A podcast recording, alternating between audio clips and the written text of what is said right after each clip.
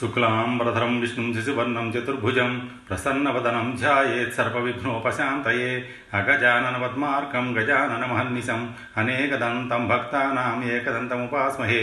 गुरुर्ब्रह्मा गुरुर्विष्णु, गुरुर्देवो महेश्वर, गुरुस्साक्षात् परब्रह्म तस्मै श्रीगुरवे नमः। व्यासाय विष्णुरूपाय विष्णवे, नमो वै ब्रह्म निधए वासीय नमो नमः। నారాయణం నమస్కృత్య నరం చైవ నరోత్తమం దేవీం సరస్వతీం వ్యాసం తతో జయముదీరయేత్ ఓం శ్రీ మహాగణాధిపతయే నమ ఓం నమో భగవతే వాసుదేవాయ ఓం శ్రీ గురుభ్యో నమ శ్రీ భవిష్య పురాణం ప్రారంభం అష్టాదశ పురాణాలలో భవిష్య పురాణం తొమ్మిదవది। భవిష్య దక్షిణో జాను అన్న మాట ప్రకారం ఈ పురాణం శ్రీ మహావిష్ణువు కుడి మోకాలుతో పోల్చి చెప్పబడింది. ఈ పురాణంలో మొత్తం ఐదు వందల ఎనభై ఐదు అధ్యాయాలు పద్నాలుగు వేల ఐదు వందల శ్లోకాలు ఉన్నాయి. అష్టాదశ పురాణాలలో అన్నిటికన్నా కాస్త విభిన్నంగా ఈ పురాణం చెప్పబడింది. సమాజంలోని అన్ని వర్ణాల వారు భగవంతుడి అనుగ్రహాన్ని పొందడానికి సంబంధించిన ఎన్నో మార్గాలని ఈ పురాణం ప్రబోధిస్తుంది. ఈ పురాణం నాలుగు పర్వాలుగా విభజించబడింది. ఒకటి బ్రహ్మపర్వం రెండు మధ్యమ పర్వం మూడు ప్రతిసర్గ పర్వం నాలుగు ఉత్తర పర్వం భవిష్య పురాణంలో చెప్పిన విషయాలు.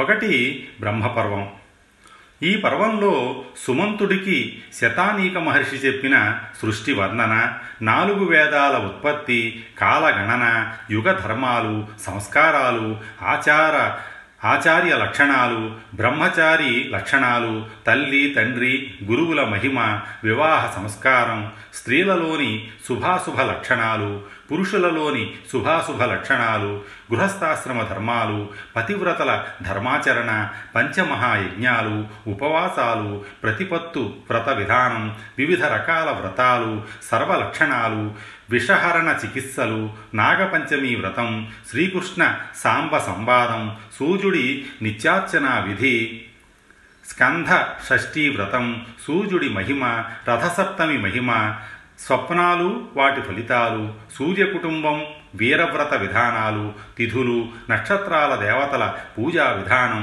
ఫలితాలు యమదూతల నరక సంవాదం సూర్యాభిషేకం యోగ జ్ఞానం సౌరధర్మం స్మృతి ధర్మాలు శ్రాద్ధ భేదాలు శుద్ధ ప్రకరణం పంచమహాపాతకాలు ఆదిత్య పూజ పాతకాలు ఉపపాతకాలకి యమలోకంలో విధించే శిక్షలు బ్రహ్మ పర్వ శ్రవణ మహత్యం తదితర విషయాలు చెప్పబడ్డాయి. రెండవది మధ్యమ పర్వం. ఇది మూడు భాగాలుగా విభజించబడింది. ఈ పర్వంలోని ప్రథమ భాగంలో ప్రధానంగా గృహస్థాశ్రమ ధర్మాలు సృష్టిక్రమం ఊర్ధ్వ అధోలోకాలు భూగోళ విజ్ఞానం ఖగోళ విజ్ఞానం బ్రాహ్మణుల మహిమ తల్లి తండ్రి గురువుల మహిమ పురాణ శ్రవణం వాచకం దేవ ప్రతిమల్ని నిర్మించే విధానం అగ్నిపూజ విధి హోమ ద్రవ్యాలు యజ్ఞంలో ఉపయోగించే పాత్రలు తదితర విషయాలు చెప్పబడ్డాయి. ఇక ద్వితీయ భాగంలో యజ్ఞమండలాన్ని ఎలా నిర్మించాలి? యజ్ఞకర్మల్లో దక్షిణ ప్రాశస్త్యం కులశ కలశ స్థాపన విధి నాలుగు రకాల మాస వ్యవస్థ కాల విభాగం తిథుల నిర్ణయం వాస్తు పూజ గోత్ర ప్రవరలు ఎందుకు అగ్నిజిహ్వలు ప్రతిష్టకి ముహూర్తం ఎలా పెట్టాలి జలశయనాది ప్రతిష్టలు ఎలా చేయాలి వంటి విషయాలు చెప్పబడ్డాయి. మూడో అధ్యాయంలో ఉద్యానవనాల్ని ఎలా ప్రతిష్ఠించాలి? రావి చెట్టు పుష్కరిణి జలాశయాలు పుష్పవాటికలు తులసి వనాలు ఏ విధంగా ప్రతిష్ఠించాలి? దివ్య భౌమ అంతరిక్షాల ద్వారా కలిగే ఉత్పాతాలకి తగిన శాంతులు ఎలా చేయాలి వంటి విషయాలు సవివరంగా చెప్పబడ్డాయి. మూడు ప్రతిసర్గ పర్వం. ఇది నాలుగు ఖండాలుగా విభాగించబడింది. ఇందులోని మొదటి ఖండంలో సత్యయుగం నాటి రాజుల వంశవర్ణన త్రేతాయుగ రాజులైన సూర్య చంద్ర రాజవంశాల వారి వృత్తాంతాలు ద్వాపరయుగ రాజవంశాల చరిత్ర మ్లేచ్ఛ వంశీయుల చరిత్ర మ్లేచ్ఛ భాషల పరిచయం మగధ రాజవంశీయుల వృత్తాంతం చౌహాన్ రాజుల చరిత్ర విక్రమాదిత్యుడి చరిత్ర వంటి విషయాలు ప్రధానంగా వివరించబడ్డాయి. త్రిలోకసుందరి కథ సత్యప్రకాశుల కథ హరిస్వామి కథ జీమూతవాహనుడి కథ మధ్యమపుత్రుడి కథ నలుగురు మూర్ఖుల కథ సత్యనారాయణ వ్రత కథ పాణిని కథ శ్రీ దుర్గా సప్తశతికి సంబంధించిన ఆది చరిత్ర మధ్యమ చరిత్ర ఉత్తమ చరిత్ర పతంజలి మహర్షి చరిత్ర వంటి ముఖ్య విషయాలు చెప్పబడ్డాయి. మూడు నాలుగు ఖండాలలో ఆంధ్ర వంశీయుల చరిత్ర ఢిల్లీ రాజస్థాన్ రాజుల చరిత్ర ఆచార్యుల ఆవిర్భావం మధ్వాచార్యులు శ్రీధరస్వామి వరాహమిహిరుడు ధన్వంతరి సుశ్రుతుడు జయదేవుడు చైతన్య మహాప్రభువు వాల్మీకి శంకరాచార్యుల ఆవిర్భావం రుద్రమహాత్యం రామానుజాచార్యుల జననం కుబేర ఉత్పత్తి కబీర్ సరసి మెహతా గురునానక్కల పూర్వజన్మలు ఆచార్యుల వైష్ణవ ధర్మ ప్రచారం అక్బరు సూరదాసుల పూర్వజన్మ వృత్తాంతాలు మ్లేచ్ఛరాజ్యాల విస్తరణ కలికి అవతరణ వంటి విషయాలు ప్రధానంగా వివరించబడ్డాయి. నాలుగు ఉత్తర పర్వం. ఈ పర్వంలో భువనకోశ వర్ణన జీవులు చేసే పాపపుణ్యాలు పంచాగ్ని సాధన వ్రతాలు లలిత తృతీయ వ్రతం రంభా తృతీయ వ్రత మహత్యం శ్రీ పంచమీ వ్రత కథ. శ్రీకృష్ణ జన్మాష్టమి వ్రత కథ. అనఘాష్టమి వ్రత విధానం కథ. శ్రవణ ద్వాదశీ వ్రతం కథ. అనంగ త్రయోదశి. సావిత్రి వ్రత కథలు ఉగాది తిథులలో చేయవలసిన విధులు శనేశ్వర వ్రతం పిప్పలాదుడి కథ మాఘస్నాన విధి దీపదాన మహిమ వినాయక శాంతి మహాశాంతి విధానాలు దాన మహిమ కన్యాదాన కపిల గోదాన వృషభదాన భూదాన అన్నదానాదుల మహిమ దశవిధ దానాలు వంటి ప్రధానమైన విషయాలు చెప్పబడ్డాయి.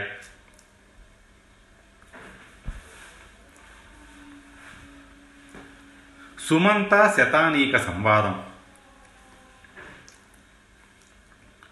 పాండవ వంశంలో జన్మించిన శతానీక మహారాజు మహావీరుడు ధర్మప్రభు. ఒకనాడు ఆయన సభకి వ్యాస మహర్షి ప్రధాన శిష్యుడైన సుమంతుడు వశిష్ఠ మహర్షి పరాశర మహర్షి జైమిని యాజ్ఞవల్క్యుడు గౌతమ మహర్షి వైశంపాయనుడు సౌనక అంగీరస భారద్వాజ మహర్షులు ఆశీర్వదించడానికి విచ్చేశారు. శతానీకుడు వచ్చిన మహర్షులందరికీ సాదరంగా స్వాగతం పలికి అతిథి సత్కారాలు చేసి సుఖాసీనులు కమ్మని ప్రార్థించాడు. అంతమంది మహర్షులు తన సభకి రావటంతో శతానీకుడు ఎంతో సంతోషించి వారితో మహాత్ములారా మహర్షులారా మీ అందరి రాకతో నా జన్మ ధన్యమయ్యింది. నా రాజ్యం పావనమయ్యింది. నాదొక చిన్న కోరిక. మీరంతా ఎన్నో ధర్మశాస్త్రాల్ని పురాణ విశేషాలని బాగా తెలిసినవారు. నాకు కూడా ఆ విషయాల్ని తెలుసుకోవాలనుంది. దయచేసి నాకు ధర్మ ప్రబోధాత్మ ప్రబోధాత్మకమైన పుణ్యకథల్ని ఇతివృత్తాల్ని తెలియజేయండి అని ప్రార్థించాడు. శతానీకుడి ప్రార్థన విన్న మహర్షులంతా ఒక్కసారిగా శతానీక నీకు సకల ధర్మాలని పురాణాలని సవివరంగా ప్రబోధించగలిగేవాడు వ్యాసమహర్షి ఒక్కడే. ఆయన్ని స్మరించు అన్నారు. వెంటనే శతానీకుడు మనసులో భక్తిగా వ్యాసుల వారిని స్మరించాడు. తక్షణమే అక్కడ ప్రత్యక్షమయ్యాడు వ్యాసుడు. శతానీకుడు తన కోరికని ఆయనకి వెల్లడించాడు. వ్యాసుడు అది విని చిరునవ్వుతో శతానీక నీ కోరిక ధర్మబద్ధమైంది. నీవు అడిగిన అన్ని విషయాలని ఇదిగో ఇక్కడే ఉన్న నా శిష్యుడు సర్వజ్ఞుడు అయిన సుమంతుడు నీకు ప్రబోధిస్తాడు అని చెప్పి వెళ్ళిపోయాడు. శతానీకుడు వ్యాసుల వారి మాట విని అక్కడే ఉన్న సుమంతుణ్ణి ప్రార్థించాడు. సుమంతుడు రాజా ధర్మశాస్త్రాలు వివిధ మహర్షుల ఆవిర్భావ చరిత్రలు పద్దెనిమిది పురాణాలు ఇవన్నీ ధర్మ ప్రబోధకాలే వీటిలో ఏది నీవు వినాలనుకుంటున్నావు అని ప్రశ్నించాడు. అందుకు సమాధానంగా మహర్షి మీరు చెప్పిన పురాణాలు ధర్మశాస్త్ర విషయాలు ఇంతకు ముందే నేర్చుకున్నాను. కనుక ప్రస్తుతం నాకు భవిష్య పురాణం గురించి చెప్పండి అని కోరాడు శతానీకుడు. సుమంతుడు చెప్పడం ప్రారంభించాడు. శతానిక నీవు చాలా దివ్యమైన పురాణం గురించే తెలుసుకోవాలి అనుకున్నావు. మంచిది. ఈ పురాణం మొదట బ్రహ్మదేవుడి నుంచి వెలువడింది. కనుక ఇది ఎంతో ప్రశస్తమైనది. ఈ పురాణాన్ని పండితులు శ్రద్ధగా పఠించి తమ శిష్యులకి సమాజంలో ఉన్న అన్ని వర్ణాల వారికి ప్రబోధించాలి. శ్రౌత స్మార్త ధర్మాలు రెండు ఇందులో చెప్పబడ్డాయి. ఇది పుణ్యప్రదమైనది మంగళకరమైనది కూడా. పూర్వం ఈ భవిష్య పురాణాన్ని బ్రహ్మదేవుడు శివుడికి శివుడు శ్రీహరికి శ్రీహరి నారదుడికి నారదుడు ఇంద్రుడికి ఇంద్రుడు పరాశరుడికి పరాశరుడు మా గురుదేవులైన వ్యాస మహర్షికి వినిపించారు. తరువాత నేను వ్యాసుల వారి ద్వారా ఈ పురాణాన్ని విన్నాను. భక్తిపూర్వకంగా ఈ పురాణాన్ని విన్నా చదివిన తేజస్సు జ్ఞానం ఐశ్వర్యం లభిస్తుంది. భగవంతుడి సృష్టి. మహా తేజోవంతుడైన పరమాత్మ తాను చేసిన సృష్టిని సంరక్షించడానికి తన నోటి నుంచి బ్రాహ్మణుల్ని భుజాల నుంచి క్షత్రియుల్ని తొడల నుంచి వైశ్యుల్ని పాదాల నుంచి శూద్రులని సృష్టించాడు. ఈ నాలుగు వర్ణాల వారు ఏ ఏ పనులు చేయాలో కూడా ఆయనే నిర్దేశించాడు. బ్రాహ్మణ వర్ణం. బ్రాహ్మణ వర్ణంలో జన్మించిన వారు అధ్యయనం అధ్యాపనం యజనం యాజనం దానం ప్రతిగ్రహణం అనే ఆరు కర్మల్ని విధిగా చేయాలి.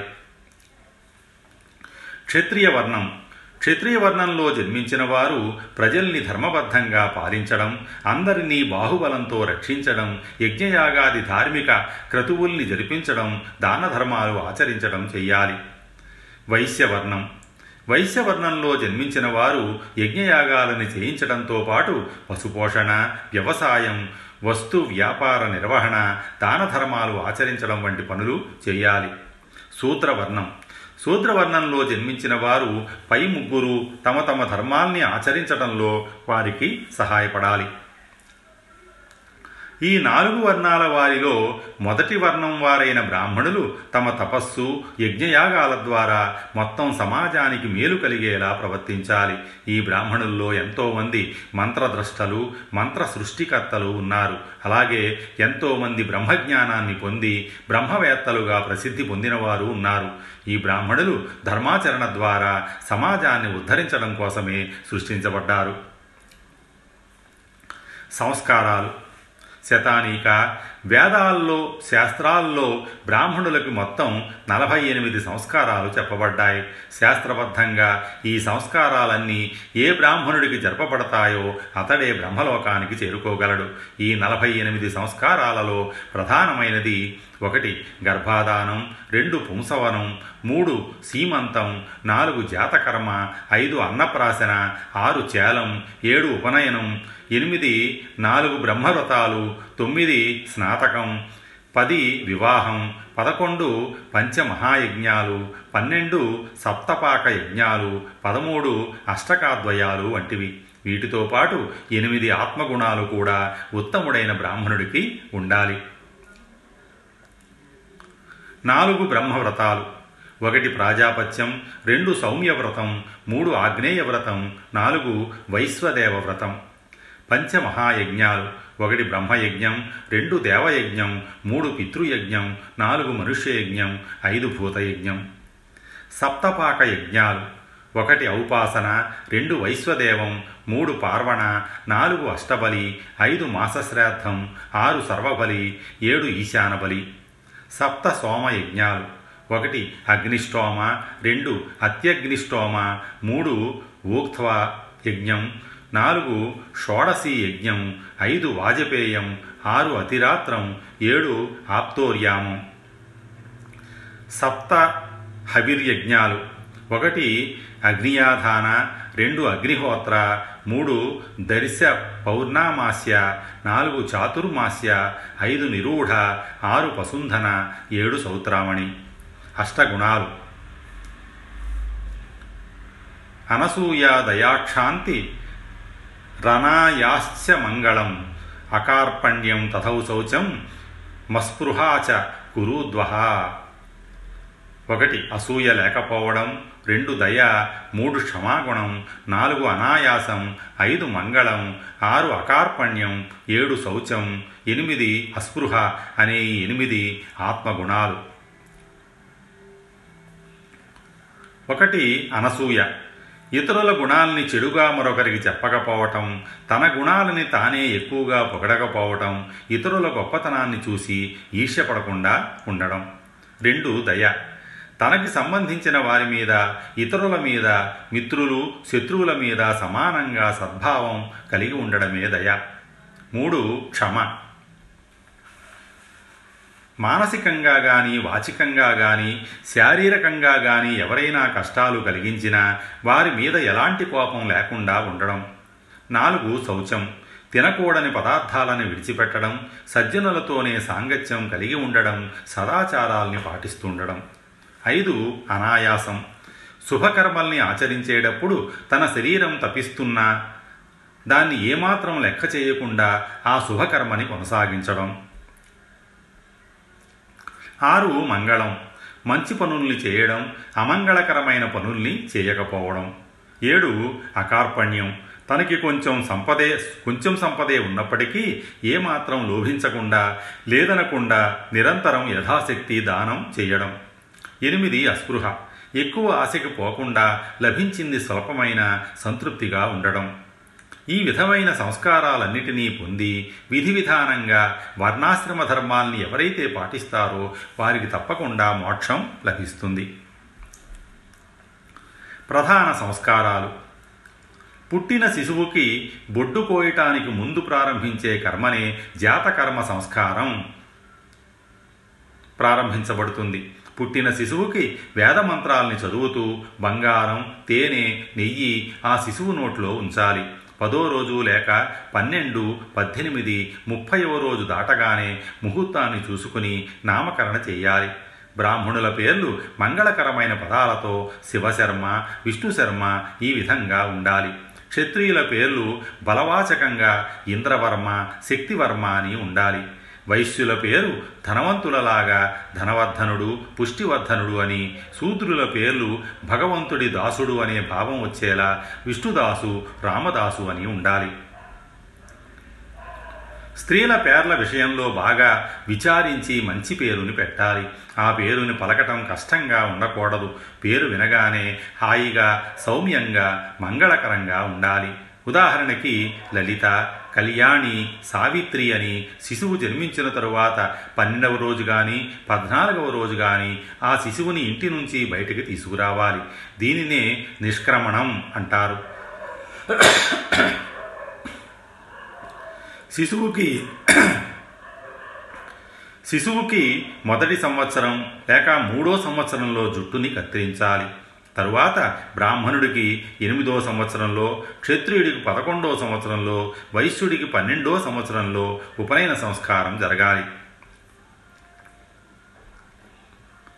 పదహారు సంవత్సరాల లోపల బ్రాహ్మణుడికి క్షత్రియుడికి ఇరవై రెండు వైశ్యుడికి ఇరవై నాలుగు సంవత్సరాల లోపల గాయత్రి మంత్రాన్ని ఉపదేశం పొందే అధికారం ఉంది. ఆ వయసు దాటిన వారు వ్రాత్యులు అని పిలువబడతారు. వారు వ్యాత్యస్తోమం అనే యజ్ఞం చేస్తే గాని పవిత్రులు కారు. అలా చేసిన తరువాతే గాయత్రి మంత్ర దీక్ష స్వీకరించడానికి అర్హులవుతారు.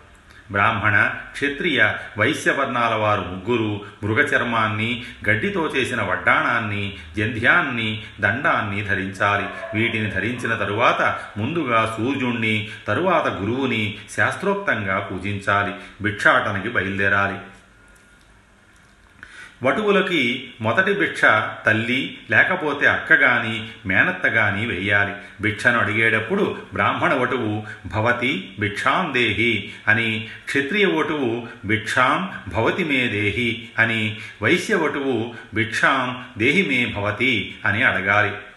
భిక్షలో ధనాన్ని బంగారాన్ని వెండిని బియ్యాన్ని ఆహారాన్ని వెయ్యవచ్చు. ఈ విధంగా భిక్ష ద్వారా లభించిన పదార్థాలని గురువుకి సమర్పించాలి. తరువాత ఆయన అనుమతితో శాస్త్రోక్తంగా ఆచమనం చేసి భోజనం చెయ్యాలి.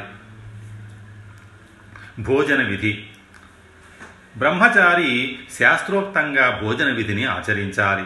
తూర్పు దిశ వైపు కూర్చుని భోజనం చేస్తే ఆయువు దక్షిణ దిశ వైపు కూర్చుని తింటే కీర్తి పడమర వైపు కూర్చుని తింటే ధనం ఉత్తరాభిముఖంగా కూర్చుని భోజనం చేస్తే సత్యం వృద్ధి చెందుతాయి. భోజనాన్ని ఏకాగ్రతతో చెయ్యాలి. భోజనం చేసేటప్పుడు ఎవరితో మాట్లాడకూడదు. మంచి ఆహారాన్ని తినాలి. భోజనం చేసిన తరువాత ఆచమనం చేసి కళ్ళు ముక్కు చెవిని నీటితో తాకాలి. అన్నాన్ని ఎప్పుడూ స్తుతించాలి. అన్న నింద చెయ్యకూడదు. అన్నాన్ని చూడగానే ఆనందపడాలి. తినేదాన్ని సంతృప్తిగా తినాలి. అన్నాన్ని పూజిస్తే బలం తేజస్సు వృద్ధి చెందుతాయి. దాన్ని నిందిస్తే ఈ రెండు నశిస్తాయి. ఎంగిలి ఆహారాన్ని ఎవరికీ దానం చేయకూడదు ఒక్కడే భుజించకూడదు భోజనాన్ని నాలుగైదు సార్లు చేయకూడదు ఒకేసారి నిష్టగా సంతృప్తిగా భుజించాలి. ఒకసారి తిని వదిలిన అన్నాన్ని తిరిగి తినకూడదు. అధికంగా భుజిస్తే అనారోగ్యం కలుగుతుంది. అధికంగా ఎన్నో రోగాలు అజీర్ణ వ్యాధి వల్లే పుట్టుకొస్తాయి. అజీర్ణ వ్యాధికి గురైన వారు స్నానం దానం తపం హోమం తర్పణం పూజ లాంటి నై నిత్య నైమిత్తిక సత్కర్మల్ని మనసు లగ్నం చేసి శ్రద్ధగా చెయ్యలేడు. అతి భోజనం వల్ల ఆయువు తగ్గిపోతుంది. అధికంగా తినేవాడికి సమాజంలో గౌరవం ఉండదు. భోజనం చేసిన తరువాత నోరు చేతులు శుభ్రంగా కడగకపోతే అశుచి దోషం ఏర్పడుతుంది. అన్నం పరబ్రహ్మ స్వరూపం కనుక భోజనాన్ని ఒక పవిత్ర కార్యంలా భావించి శ్రద్ధగా భుజించేవాళ్ళు ఇహపర సుఖాల్ని పొందుతారు. ఆచమనం. ఆచమనాన్ని చేస్తే దేవతలు సంతోషిస్తారు. అయితే ఆచమనాన్ని విధి విధానంగా చేయాలి. చేతులు కాళ్ళు శుభ్రంగా కడుక్కుని చక్కని దర్భాసనాన్ని నేల మీద వేసుకొని దాని మీద కూర్చోవాలి. తూర్పు లేదా ఉత్తర దిశకి తిరిగి కుడి చేతిని మోకాళ్ళకి మధ్యస్థంగా పెట్టి పిలకని ముడివేసి నిర్మలమైన నీళ్ళతో ఏకాగ్రంగా ఆచమనం చేయాలి. వేళ్ళని కలిపి ఉంచి శ్రద్ధగా పవిత్ర జలంతో ఇలా మూడు సార్లు ఆచమనం చేస్తే గొప్ప ఫలితం లభిస్తుంది. దేవతలు ప్రసన్నమవుతారు. మొదటిసారి చేసిన ఆచమనానికి ఋగ్వేద దేవతలు రెండోసారి చేసిన ఆచమనానికి యజుర్వేద దేవతలు మూడోసారి ఆచమనం చేస్తే సామవేద దేవతలు సంతృప్తి చెందుతారు. ఆచమనం చేసిన తరువాత చేతిలో మిగిలిన జలాన్ని తలకి తాకిస్తే శివుడు ఆనందిస్తాడు. ఆచమనం చేసిన తరువాత ఆ చేత్తో శిఖని స్పర్శిస్తే ఋషిగణాలు కళ్ళని తాకితే సూర్యుడు ముక్కుని తాకితే వాయువు భుజాలని స్పర్శిస్తే అష్టదిక్పాలకులు తదితరులు ఆనందిస్తారు. ఆచమనం చేసిన నీటిని బొడ్డుకు అద్దితే సకల దేవతలని ఆరాధించిన ఫలం లభిస్తుంది. ఆచమనం చేసిన తరువాత కాళ్ళు కడుక్కుంటే శ్రీహరిని పూజించిన ఫలితం కలుగుతుంది. ఆచమనం తరువాత మిగిలిన నీళ్ళని నేల మీదకి భక్తిగా చల్లితే వాసుకి తలచినంత పుణ్యం లభిస్తుంది. బొటనవేలు అగ్నిస్వరూపం చూపుడు వేలు వాయుస్వరూపం మధ్యవేలు ప్రజాపతి ఉంగరం వేలు సూర్యుడు రూపం చిటికన వేలు ఇంద్రస్వరూపం కనుక ఈ వేళ్ళతో న్యాసం చెయ్యాలి. ఆచమనం చేసిన తరువాత బొటన వేలు ఉంగరం రేలుతో ముక్కుని బొటన వేలు చూపుడు వేలుతో కళ్ళని బొటన వేలు చిటికన వేలుతో చెవుల్ని అన్ని వేళ్ళతో భుజాల్ని తలని తాకాలి. తరువాత బొటన వేలుతో బొడ్డుని తాకాలి. ఈ విధంగా శ్రద్ధాభక్తులతో ఆచమనాన్ని చేసేవాడిని దేవతలు ఆశీర్వదిస్తారు. లోకంలో అందరూ అతన్ని గౌరవిస్తారు. స్వస్తి శ్రీ ఉమామహేశ్వర పరబ్రహ్మార్పణమస్తు.